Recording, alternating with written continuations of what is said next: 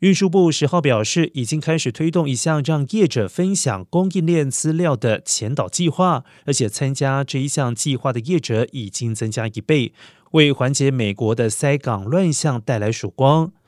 运输部长布达朱吉表示，这一项首创计划将允许业者分享资讯，从而加快货运速度，并且降低相关的成本。目前已经扩大到三十六家业者参与。而全美零售协会表示，年底前美国各大港口的货物进口预计将会大幅延迟，但今年的货物净进口量仍然可望超越去年。